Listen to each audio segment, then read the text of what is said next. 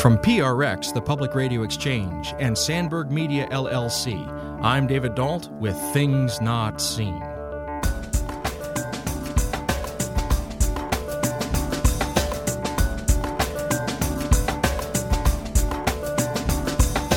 On today's show, we're glad to welcome back our guest, Josh Goralski.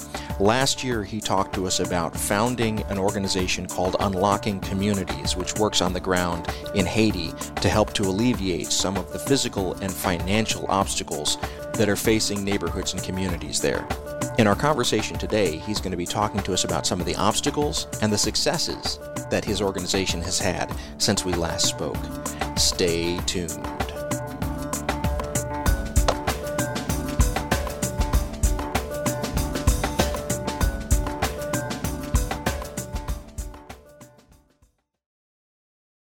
Things Not Seen is made possible in part through the generosity of our Patreon supporters.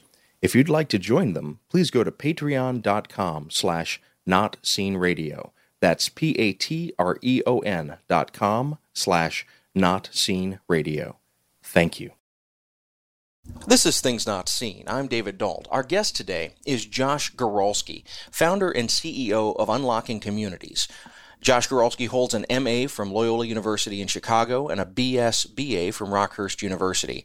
As part of his studies, Josh created Unlocking Communities, a social enterprise whose mission is to empower individuals and communities in Haiti to unlock their economic potential through entrepreneurial ventures.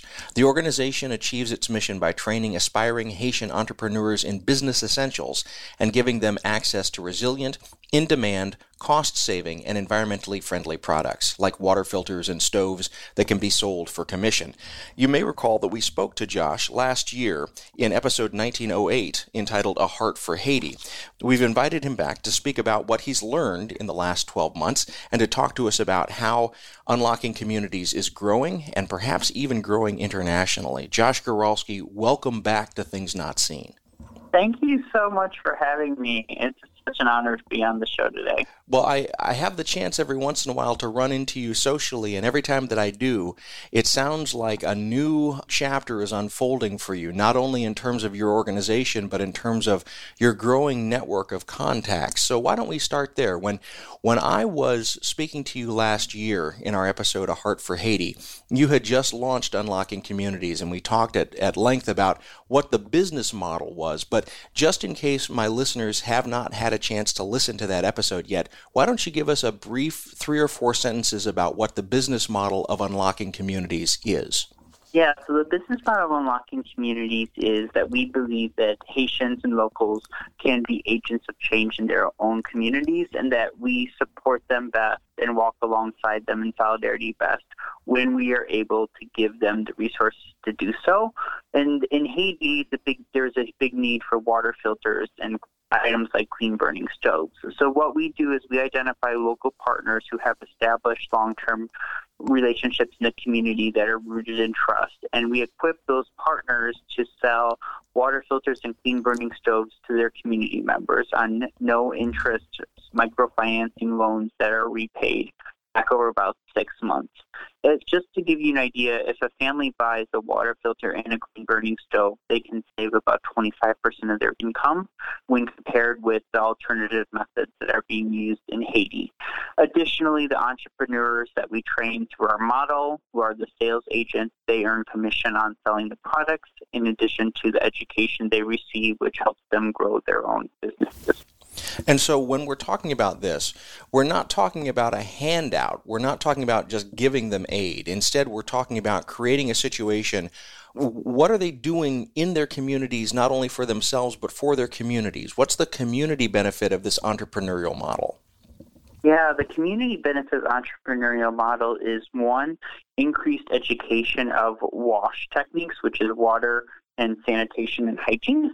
So we all are hearing now about the importance of washing our hands a lot more here. And we are doing exactly that training in Haiti, encouraging people to wash their hands and training them how to do so We're encouraging them understanding why it's important to drink clean water and the cost savings. Because in Haiti, if you don't have a in-house water filtration system, you're buying bottled water on a daily basis, and that is economically inefficient and it's also environmentally deadly because each of those bottles of water then gets burned normally or thrown into a lake, which makes way to an ocean of some type and contributes to the plastic, the global plastic pollution. You just mentioned the importance of clean water, but you, you also just a moment ago mentioned the notion of a clean burning stove. And for listeners who may be unfamiliar with what that is and why that's important, what do we mean when we yeah. say a clean burning stove, and why would that be important for a family that maybe is living in poverty to have a stove that burns clean?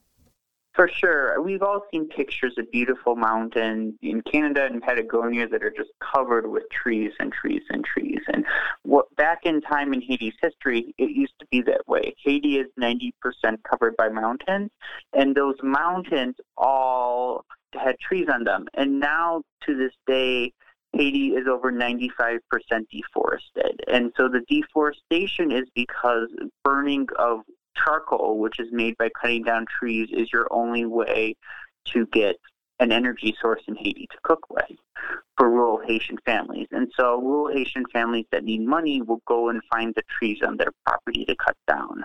And once they cut down those trees, they are then able to sell the charcoal, but those trees aren't replanted.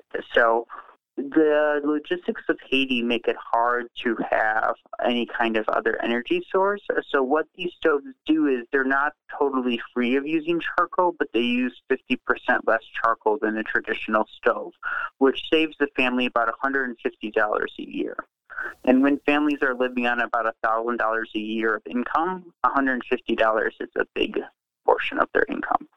Well, I hear that in terms of the economic savings, but also let's just talk about in terms of the health to the family. So I imagine, I mean, we think about England in the Victorian era, sort of socked in with charcoal smoke and coal smoke.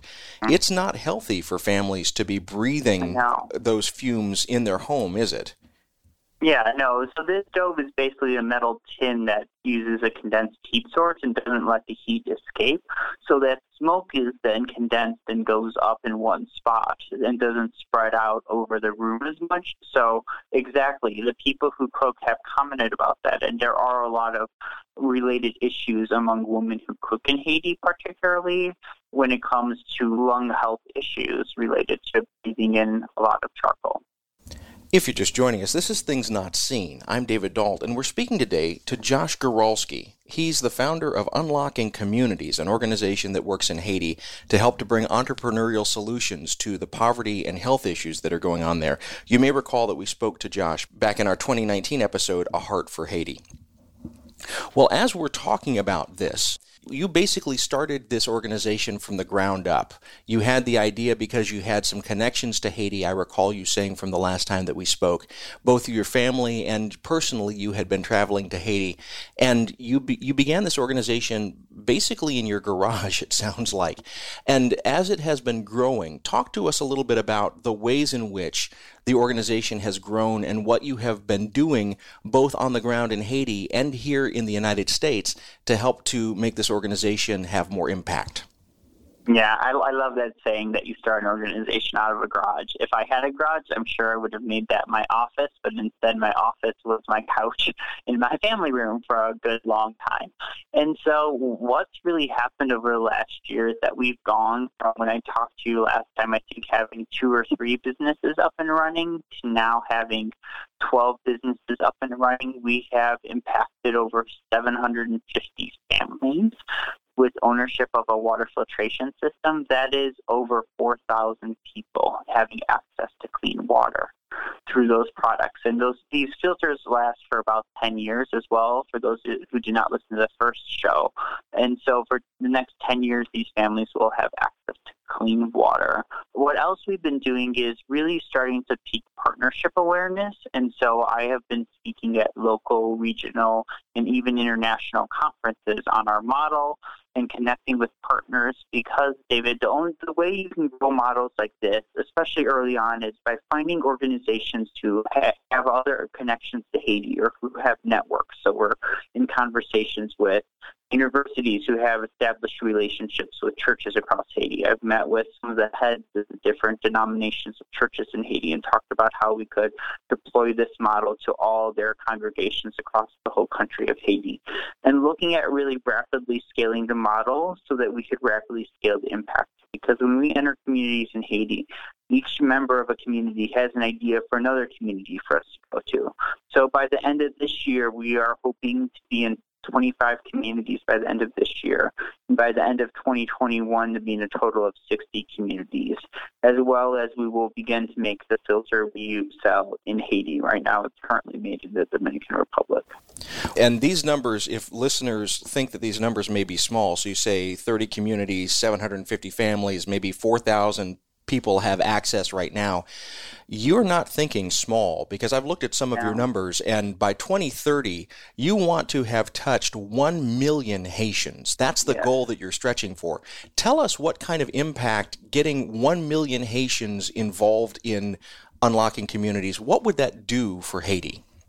Yeah, that would reduce if you think of those 1 million people, if they're each drinking two bottles of water a day, and that's plastic bottles, that would cut 2 million plastic bottles out of the economy. That would give the working poor in Haiti 15% more income as a family, and that would allow them to maybe send their kids to school or to buy a goat. One of the best investment examples I love to use in Haiti is if you buy a goat, you can sell that goat a year later for about 100% profit and not have to spend any money to really take care of it. You just have to make sure it doesn't like run away or anything. So if you save up your money from not buying bottled water and buy three goats one year, then the next year you could buy six goats, and the next year you could buy 12 goats. And this is a way for families to begin asset accumulation. And one of the things we've really learned this year is we can never spend enough time teaching and working with the Haitians to understand budgeting. And be, when you're living in poverty, you don't you don't think about how much your money you're spending over a year on something. You're thinking just day to day. And so we work with our community entrepreneurs so that they can go and educate their communities about how how much they're saving and about what they can do with that money and how they can invest that money. It's it's a really powerful concept. And so to reach a million people is show that our model is scalable. Because we are a social enterprise, we can reach a million people for a fraction of what it would take a traditional NGO to reach a million people.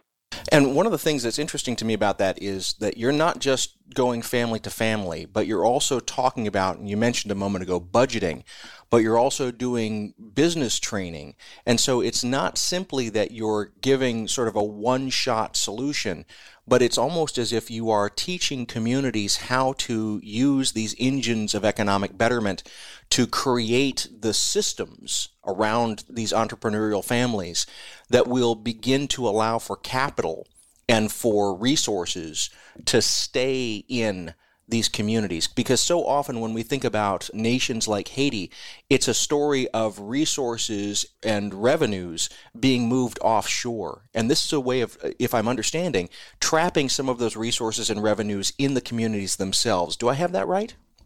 Exactly. I could not have said it better. I was thinking as you were saying it, I need to pay you to be our spokesperson here. That's exactly what we're doing. We want to keep the community's money in that community so that it can be reinvested in other businesses in their own community. Well, and so in doing that, I think that I have a follow on question, and that's going to take not only business training, but it will mean eventually that there'll need to be some financial industries growing up around these small entrepreneurial enterprises. What are you doing to think about the ways in which these communities will need access to banking, access to credit? Is that part of the plan as well, or, or are you expecting that other NGOs will bring those those resources in?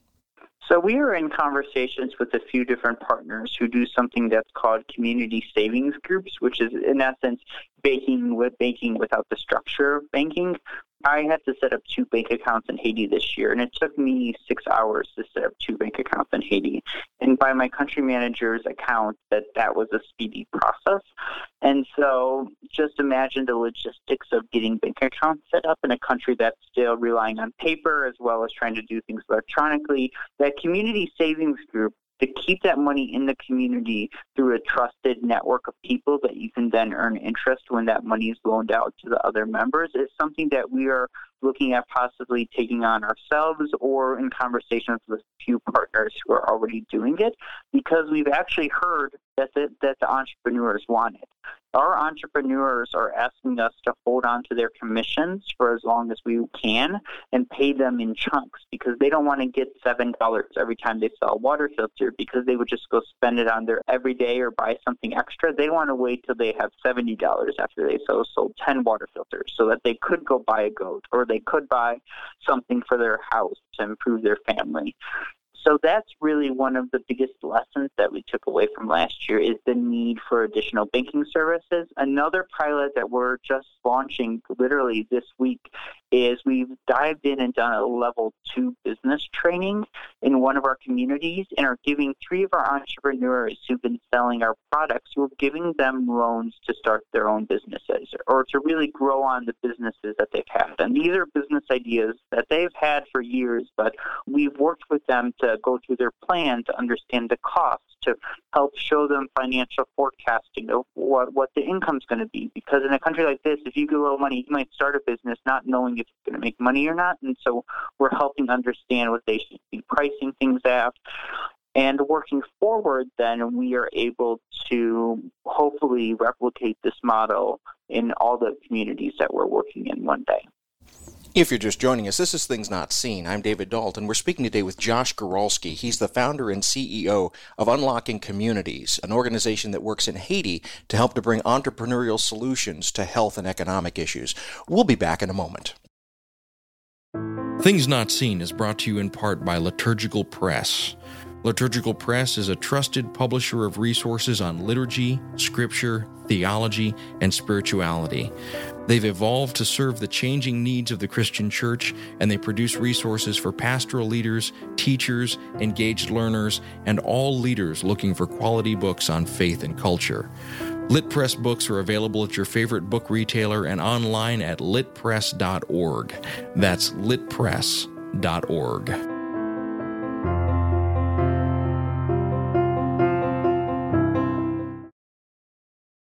This is Things Not Seen. I'm David Dault. We're speaking today with Josh Goralski. He's the founder and CEO of Unlocking Communities, an organization that works on the ground in Haiti to bring entrepreneurial solutions to the health and financial issues that plague that country. You may recall that we spoke to Josh last year in our episode called A Heart for Haiti, and now we're following up to find out how his organization has been growing and some of the challenges that he's been facing since we last spoke. Just a moment ago, we were talking about community savings groups taking the place of normal banks and talking about ways in which we could circumvent and unlocking communities could circumvent the really onerous process of even opening a bank account. You mentioned that you had a fast track and it took you about six hours. One of the things that we often hear about in small countries and in impoverished countries like this is the level of corruption. And so when we're talking about something like a community savings group, what are the ways that people who contribute to organizations like Unlocking Communities can know that the money that they're giving is not being diverted into the pockets of someone along the way? What are the checks and balances for things like these community savings groups and other parts of your organization so that uh, so that folks can know that corruption is being dealt with? Yeah, and so the way we do it, and it, it stems from the model that these community savings groups have, is they have three different keys on the lockbox where they keep the money for their community savings group. And all three of those members have to be there to unlock the box, to put the deposit in, or to take money out. So it really reduces the chance of anything happening. Additionally, what we do as an organization is we work through the local organizations.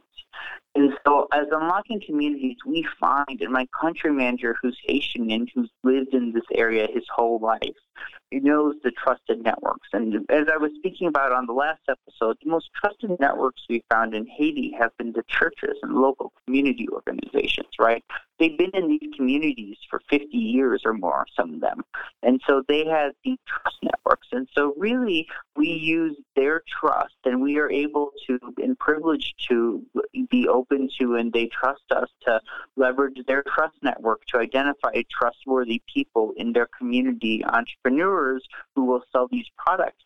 And then they go out in their community and identify who is a trustworthy client and who will repay the loan, and that's who they sell to. So, as an organization, it's really a circle of trust from us to my country manager and our team in Haiti, to the local community partners, to the entrepreneurs, and all the way to the Haitians who are buying the filters. That's one of the things that rang out to me the last time that we spoke, and that is uh, your organization, Unlocking Communities, is really trusting the genius of the people on the ground, the Haitians themselves. You're not going in with some kind of savior model, but instead, it sounds like the model has been and continues to be really trying to listen to your community partners about what works, about how to navigate these obstacles, and what the needs truly are. And first of all, do I do I have that correct? Is listening an important part of what you're doing? Exactly. We start with listening. My, the first thing my country manager does is goes to a community, gets introduced to some of the key leaders, and listens to them. Well, in addition to listening, you've also been speaking. I think what I want to turn to now in our conversation is we've talked at length the last time that we spoke about kind of the way that you established this organization and some of the obstacles that you that you were facing on the ground in Haiti. Now I'd like to talk to you about how a person who is basically a, a, a one person operation with a very small budget and a small staff of partners how a person begins to pivot that and grow an organization like that. And so, what have been some of the strategies in the past year you've utilized to help to get the word out, to help to build a donor base, and to help to build, for want of a better term, the buzz around unlocking communities? Yeah, yeah. And the first thing I really did was I was blessed to find someone who was who became an intern from Loyola University for us, and then became my part-time director of operations, and Julia works about 10 hours a week for Unlocking Communities, running our whole operations. And she has been able to take on the things that I haven't been able to get to and has skills and experiences that have really helped us to elevate and get that brand and buzz out. It's you know following us on social media, and it's our social media. It's communications, it's donor events, and most powerfully, it's one-on-one meetings with people. I have had countless. I wanted, I wish there was an easy way in my calendar to count them over last year, but I have had hundreds, if not thousands, of one-on-one meetings or phone calls with people to share the story of unlocking communities, to share our vision for this year of needing to grow and needing to grow quickly so that we can become sustainable. Because just like any other small business, you have to go through years where you're not profitable before you become profitable because we're a social enterprise, we have to go through years where we're essentially losing money on our sales because we haven't opened the factory in Haiti yet, and we haven't done certain things that we can't do until we get to an economy of scale. But it's it's just speaking, it's being able and welcomed into people's houses and small gatherings. It's being welcomed into churches and and talking to church groups all over the country that have a connection to Haiti or that don't have a connection to Haiti and want to have an interest in Haiti and that are interested in our philosophy of work. As simple as the change philosophy is of unlocking communities, it's extremely different and sadly still so different than so many other organizations that people are really inspired by how we unlock a community and then we elevate them and then we empower them and it's all done in solidarity alongside them. Well, you mentioned a moment ago story. And I imagine, since you've been telling us a little bit about your passion for this, that your story is not exactly what uh, entrepreneurs call an elevator pitch, but I imagine you have it pretty down pat. But I'm going to ask a, a different kind of question, and that is how do you figure out who to tell the story to? How do you identify as you're meeting people in, in these networking events and going out and speaking? How do you identify people? What are the qualities that they might have that you would say, ah, if I sit down and tell my story to this person, there's a good chance that they'll get it and they'll want to act on it? Excellent question, and that's something you know I'm continuing to evolve and perfect to this day, and I think we all are as networkers. Part of it's you know understanding the landscape of organizations and looking for what types of organizations are they affiliated with. Are they affiliated with Loyola? Are they affiliated with the Catholic Church? Are they do they do international work in another country?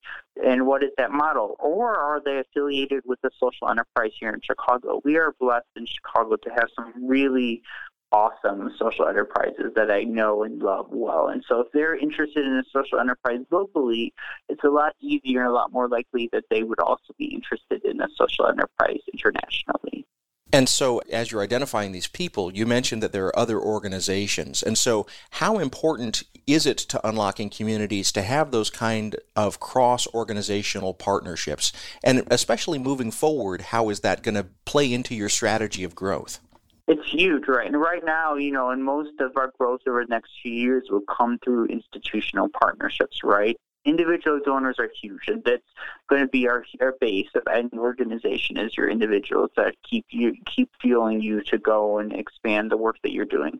But also institutional partnerships. We've been blessed to partner probably this year with over five churches, at least, in another five to ten in the works for the next coming years.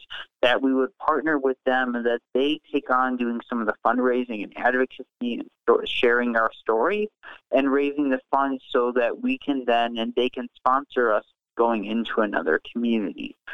And from there, it's also the bigger partners. So from these churches, and we've got connected to university partnerships, as I mentioned, who work in Haiti on the education system, and university and other partnerships with larger foundations, which the universities work with as well. So it's working through this beautiful web of how all these organizations fit together and how because of our size and our model and that it's truly 100% Haitian run, we've been able to achieve what no other organization in Haiti to this day has been able to achieve. If you're just joining us, this is Things Not Seen. I'm David Dault, and we're speaking today with Josh Goralski. He appeared on our show last year in an episode entitled A Heart for Haiti. Today, we're talking about what he has learned since we last spoke about running this organization that he helped to found called Unlocking Communities. Well, you mentioned this beautiful web of connections and this beautiful web that is on the ground in Haiti. As you are telling this story and as you are finding these partnerships and as you are thinking about growth, help me to understand to what extent your religious education has been balanced with your business education. So, if you were to give percentages about your religious academic training and your business academic training, what percentage of each are you drawing from? Is it 50 50? Is it 70 30? How does that balance work out on a day to day basis in running Unlocking Communities? You know, that's a very interesting question. And I would say that I strive to have it be a 50 50 balance, right?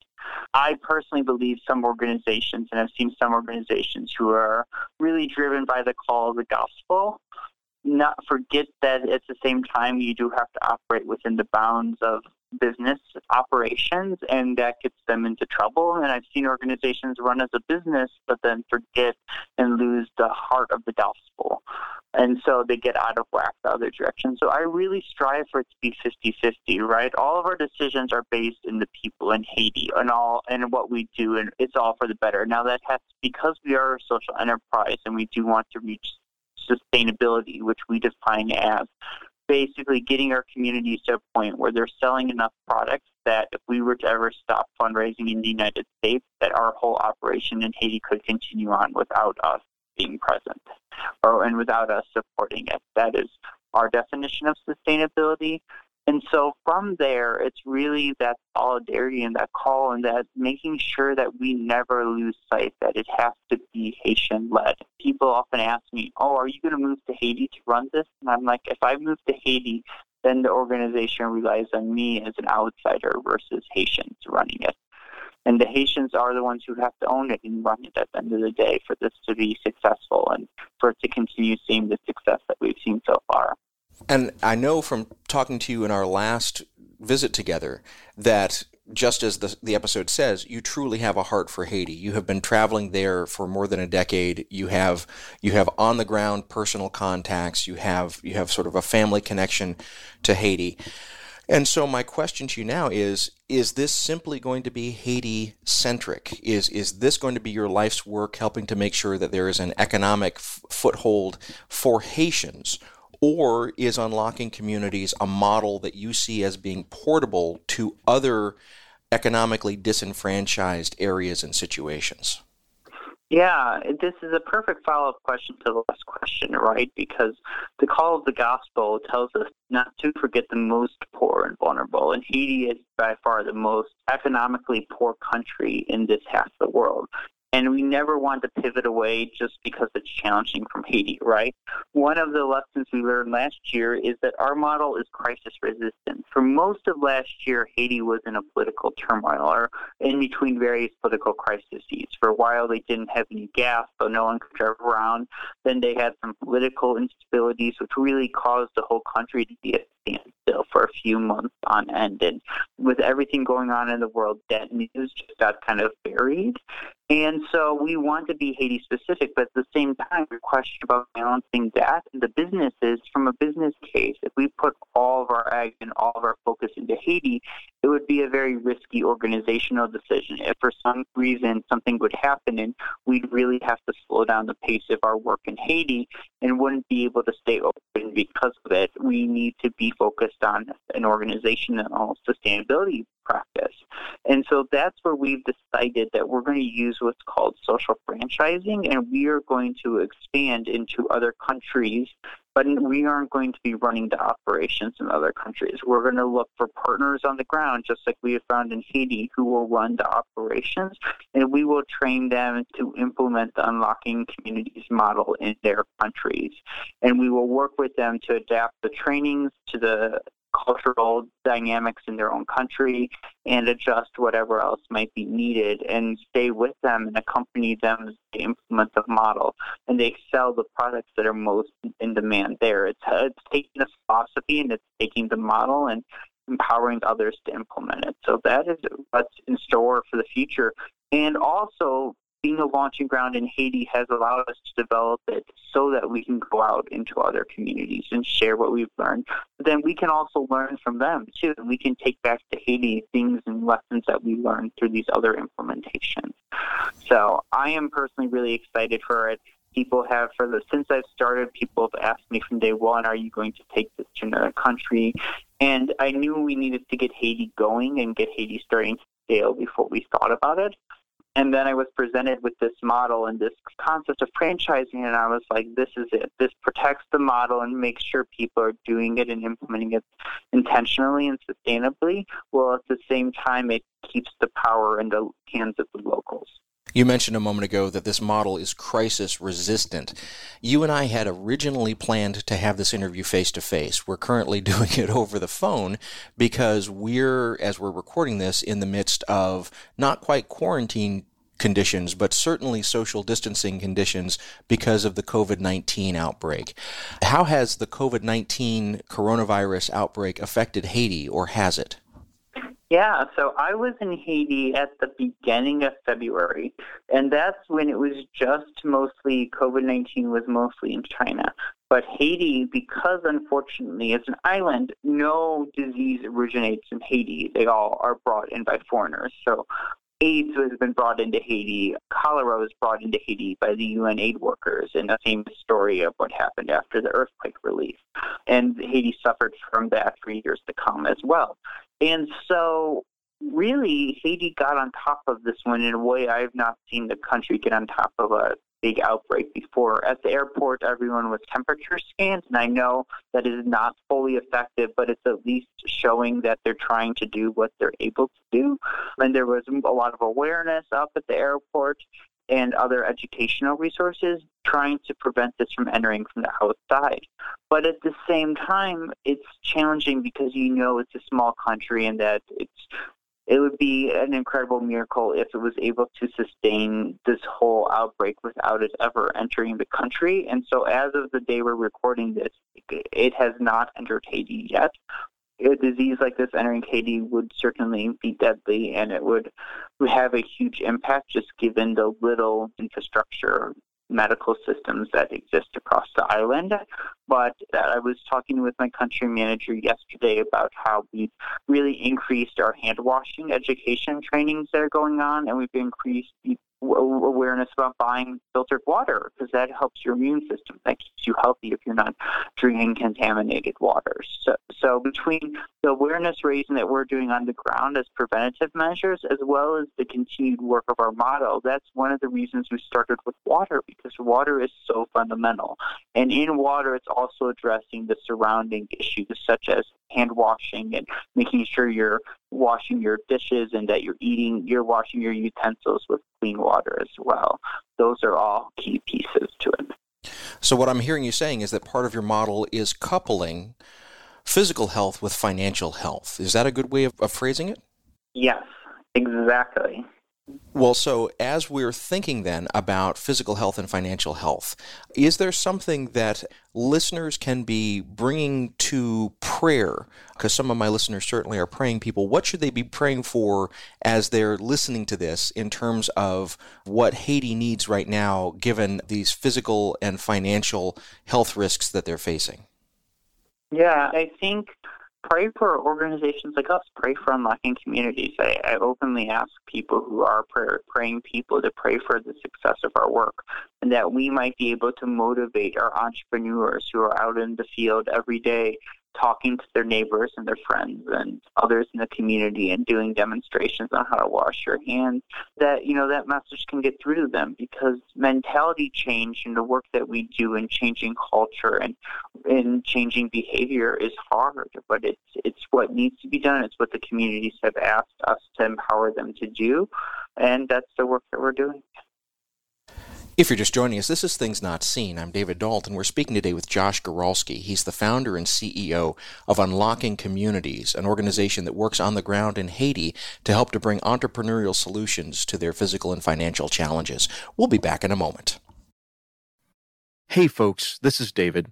Thank you for listening and thank you for supporting the work that I do. As you're probably aware, in addition to this show, I help produce a number of other programs about culture and faith. One of them is the Commonweal podcast, produced by my friends over at Commonweal Magazine. For almost a century now, Commonweal has staked a claim for Catholic principles and perspectives in American life and for lay people's voices within the church. Their podcast features a wide spectrum of voices discussing art, politics, religion, and civil society. Each episode offers three or four segments that amplify the pages of the print magazine and move into new frontiers. I've been a reader of Commonweal for a long time, and I'm thrilled to share this new podcast with you, whether you're a longtime reader yourself or just discovering it for the first time. You can find the Commonweal podcast on Spotify, Google Play, and Apple Podcasts, as well as on their website, commonwealmagazine.org slash podcast. That's commonwealmagazine.org slash podcast.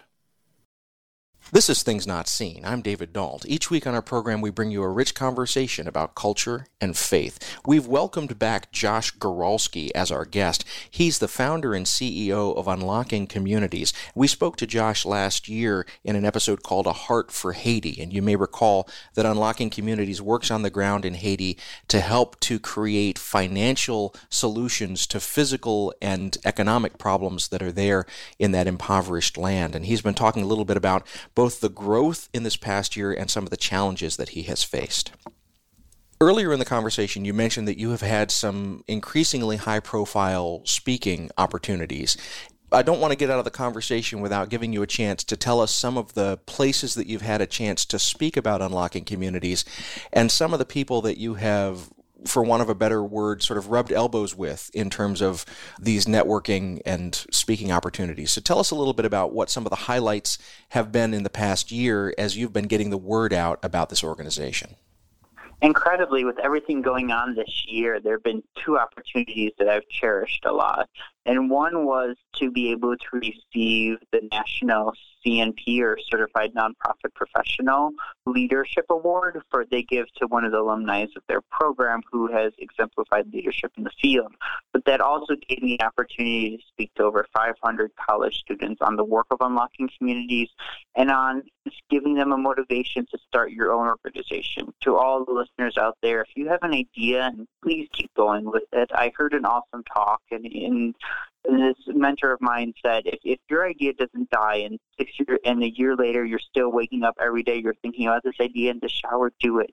And the only regret I have with unlocking communities is really not making the jump to do it sooner. I believe faith and I believe God had a role in the timing of it, but I believe also there was a little bit of me being scared to take the jump to do it.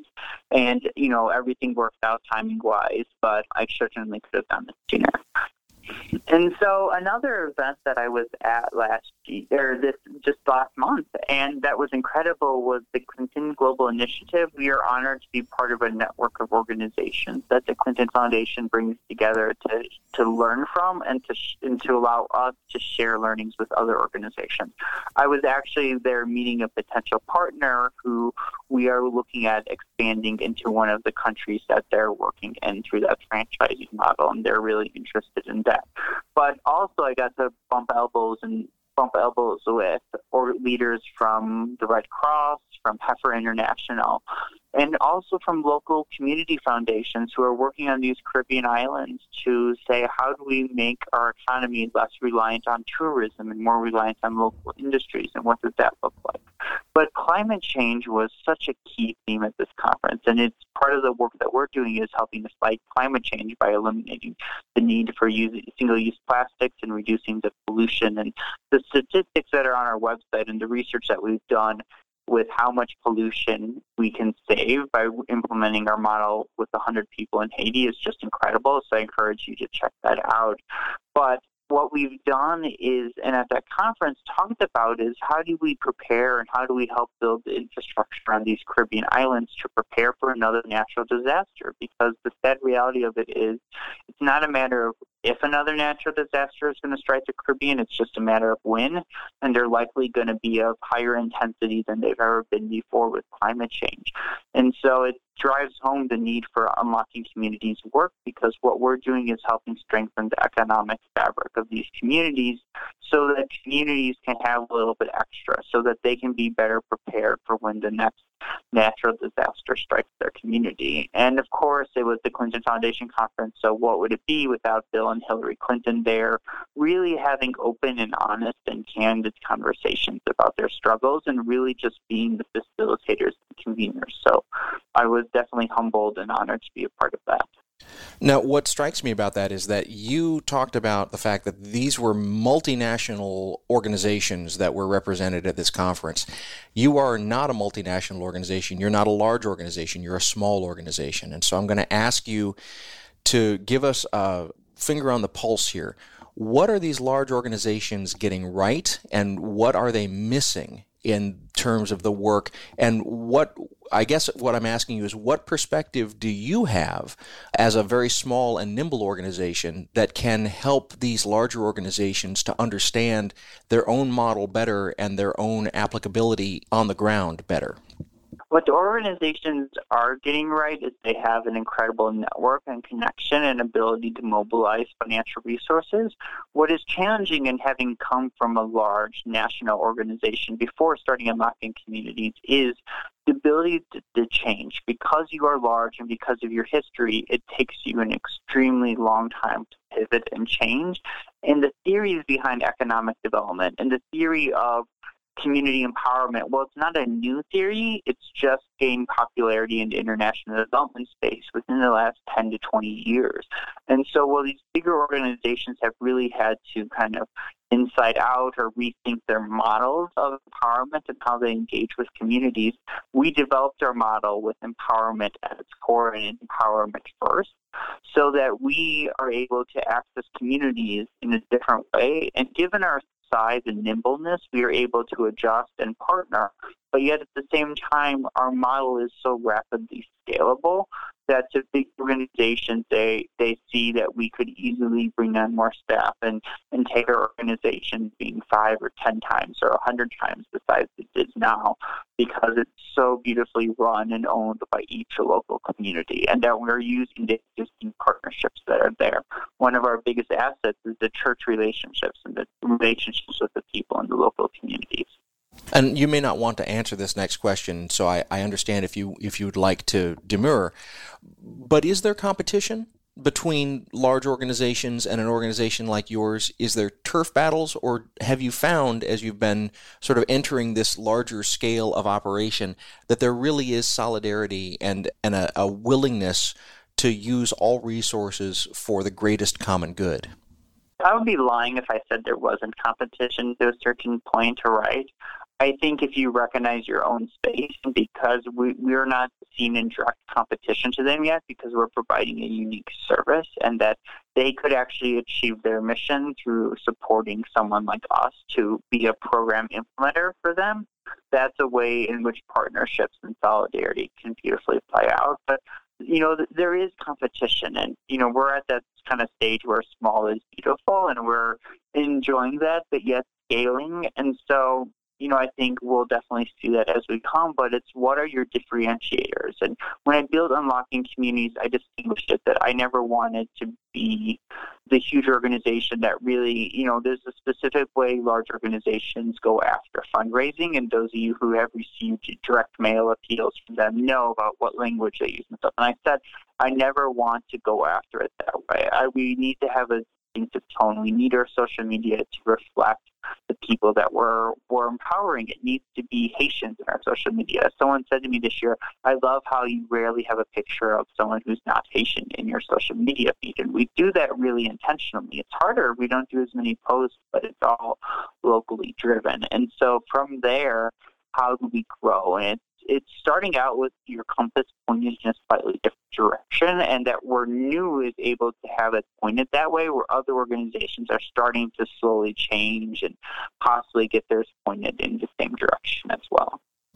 If you're just joining us, this is Things Not Seen. I'm David Dault, and we're welcoming back our guest, Josh Goralski. He spoke to us last year about his work with the organization Unlocking Communities that works on the ground in Haiti to help to bring economic relief to that impoverished nation through entrepreneurial models.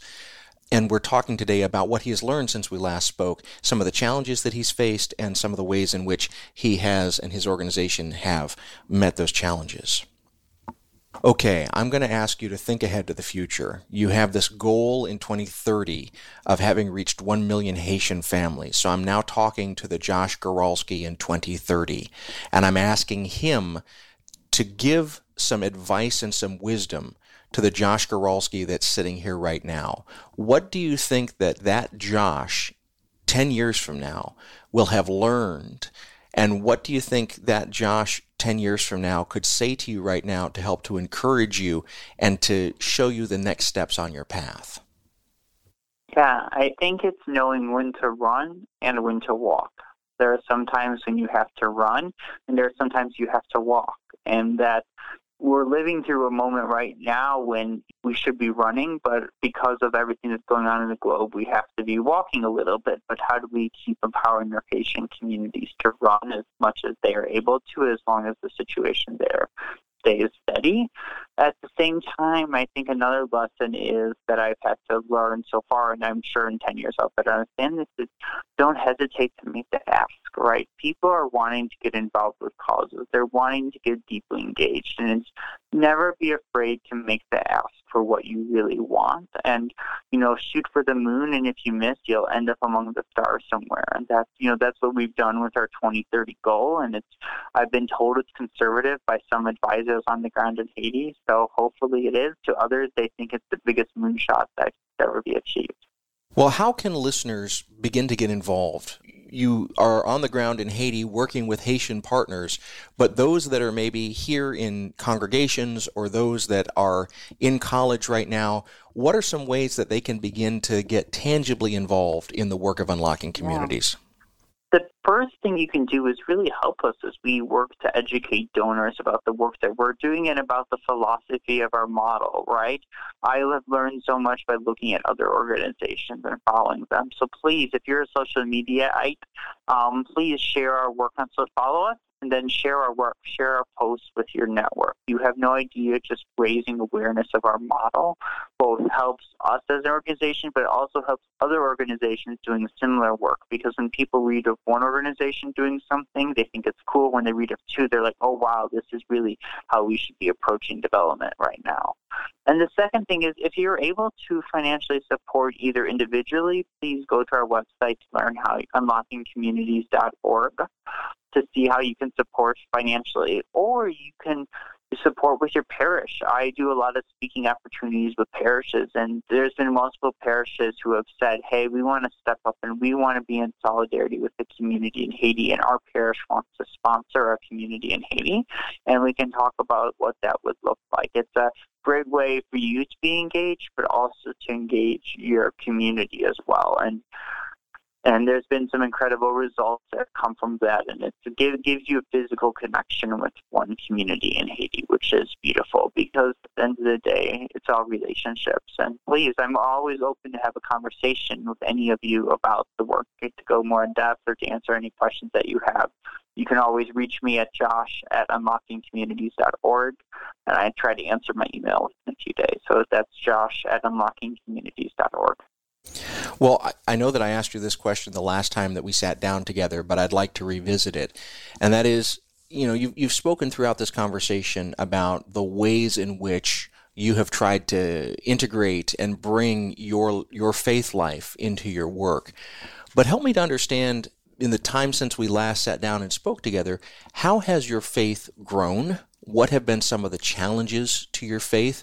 And what have you been learning about your faith in this process of trying to grow the organization and the impact of unlocking communities? I have learned that it is hard. I think I have had my faith tested more this last year than probably any time before. And there's a lot that I shared in the first episode about my faith journey and kind of story and what I accompanied my family with. But in this episode, when you take something on and when you dive in and when you really let go of the shore and walk on the water, to use that metaphor, you have to have that courage. And when you take those first few steps, you're like, oh, these little things, the little waves shake you so much that make you feel like you're almost drowning. And there's been a lot of those little waves this first year that have come our way between what I mentioned is going on in Haiti, some uh, a few personal things have come up, and then it's just you know, as a small organization, you have to try to get enough money just to kind of pay the bills for this year and pay for starting next year. And you want to make commitments that you'll be there long term. And it's having that stability is key. And so my faith life has definitely been questioned. And, and over the last year, I've really I've really seen, though, a beautiful example in Haiti, and where my faith is restored is how these faith communities in Haiti, different Christian denominations, can come together and work on a project like Unlocking Communities. Our most successful community just sold 100 water filters within the last two months, and they bring together people from five different Christian churches in the town. Even I think there's one or two voodoos in the group as well. And they bring together about 20 of them to go and sell these water filtration systems in the community. And that is just a beautiful example of, of interreligious dialogue and conversation and community strengthening that's happening. So that is, you know, that's where I get my energy right now. We've talked about the fact that we're having this conversation during the outbreak of COVID 19. How do you see this contagion, this pandemic, impacting your ability to be on the ground in Haiti in the coming months? Yeah. What what limitations does it create, and how are you thinking about being able to be in contact even without being physically on the ground in Haiti? The beautiful thing is that technology has really improved. So there's not a more than a 48 hour period that goes by when my country manager and I aren't trading stories about something or talking over messenger or you know talking on the phone depending on the strength of the internet connection that day. And then you know th- there's a trip. I have a trip planned actually three weeks from now. We'll see if it goes. If, if Haiti's still safe it looks like it's key to go. We have, we have a big training with all of our community managers coming up in Haiti but I'm certainly aware and we've taken steps at the same time, this drives home the point why organizations need to be 100% run by locals is because they're from these communities, they're there, and they can help us advise us on how we best respond to the situation change in Haiti. Hopefully it doesn't. But as to just how does the situation change, and being that our country manager runs the show, we are just here to support him. So I'm sending him additional training resources and additional materials. But you know, day to day he's running it, so I can go a while without having to be down there if that would be required as well. But hopefully we can continue to go to really bring back stories and share that, and also to just continue doing our monitoring and evaluation work that we have an ethical obligation to do to our donors. I think my last question is going to be this we're recording this, and listeners mostly will be hearing our words in a situation where they have been safe and comfortable for the majority of their lives. And now suddenly, COVID 19 has made them feel, for perhaps the first time, desperation, disconnectedness, out of controlness. You have operated in a context in Haiti where out of controlness and that kind of destabilization is a fact of life. So, what words of hope would you offer from your experience on the ground in Haiti, either what you have seen or what you have learned from your Haitian partners, that could be a comfort and maybe a guidance to those who perhaps for the first time are feeling the kind of destabilization that Haitians live with every day?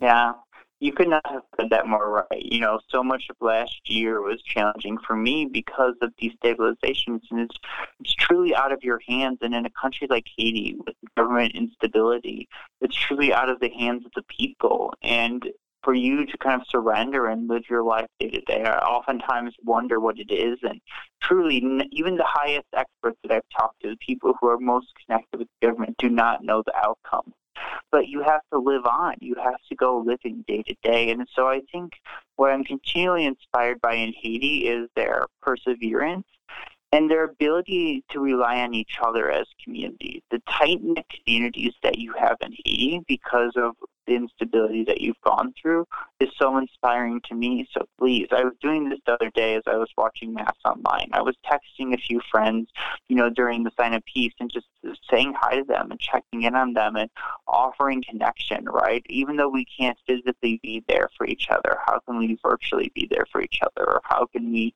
go out and do random acts of kindness for people? And this all has the ability to remind us of how the is one interconnected human family. And we're going through this at the same time people in Italy are going through this, at the same time people in rural China went through this too. And we all know what we're feeling. And it doesn't discriminate rich or poor. Everyone is going to go through this. So that is beautiful. And that's one thing that I've seen in Haiti and talking with people. No matter their income level, they are impacted by government instability on some level. It does vary a little bit, but their their lives are impacted no matter if you're a small rural farmer or if you're running a big business in the capital city, your life's impacted with the instability in Haiti.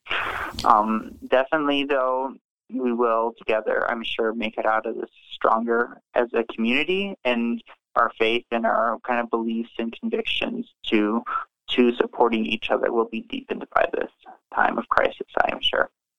Well, Josh Goralski, I'm so glad that you had a chance to come back and speak to us about the lessons that you've learned since we last had a chance to speak about unlocking communities. It's clear that you're making an impact on the lives of those who are in desperate need of something to change and something to get better. And I, I, want to thank you again for heeding the call of your inner voice to follow this lead and for sharing your story with me and my listeners today. Thank you for your time. Thank you so much, David. It's an honor to be here with you and your experience. We've been speaking today with Josh Goralski. He's the founder and CEO of Unlocking Communities. He holds a master's degree from Loyola University in Chicago and a BS BA from Rockhurst University.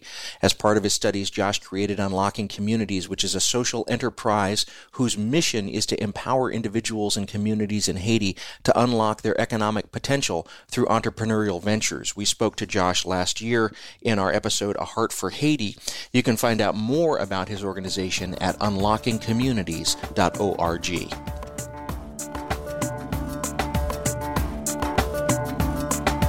Things Not Seen is produced by Sandberg Media LLC. We're distributed nationally by PRX, the Public Radio Exchange. Today's show was recorded at the William Adams Studios in beautiful Hyde Park here on the south side of Chicago, Illinois. Our studios have a home courtesy of the Zygon Center for Religion and Science, part of the Lutheran School of Theology at Chicago. Neither Zygon nor LSTC are responsible for the content of this program. Our theme music is composed by Gene Kija. Our show is made possible in part by the generosity of supporters on Patreon. You can find out how to help us create great programs by going to patreon.com slash notseenradio. You can follow us on Twitter at Not Seen Radio. Visit us on Facebook and like our page to receive regular updates about the show and find out more about our guests. That's facebook.com slash things not seen radio. And you can sign up for the free podcast, listen to old shows, send us an email, and find out more about our guests if you visit us on the web at thingsnotseenradio.com. I'm David Dault, and we'll be back next week with more conversations about culture and faith. Please join us.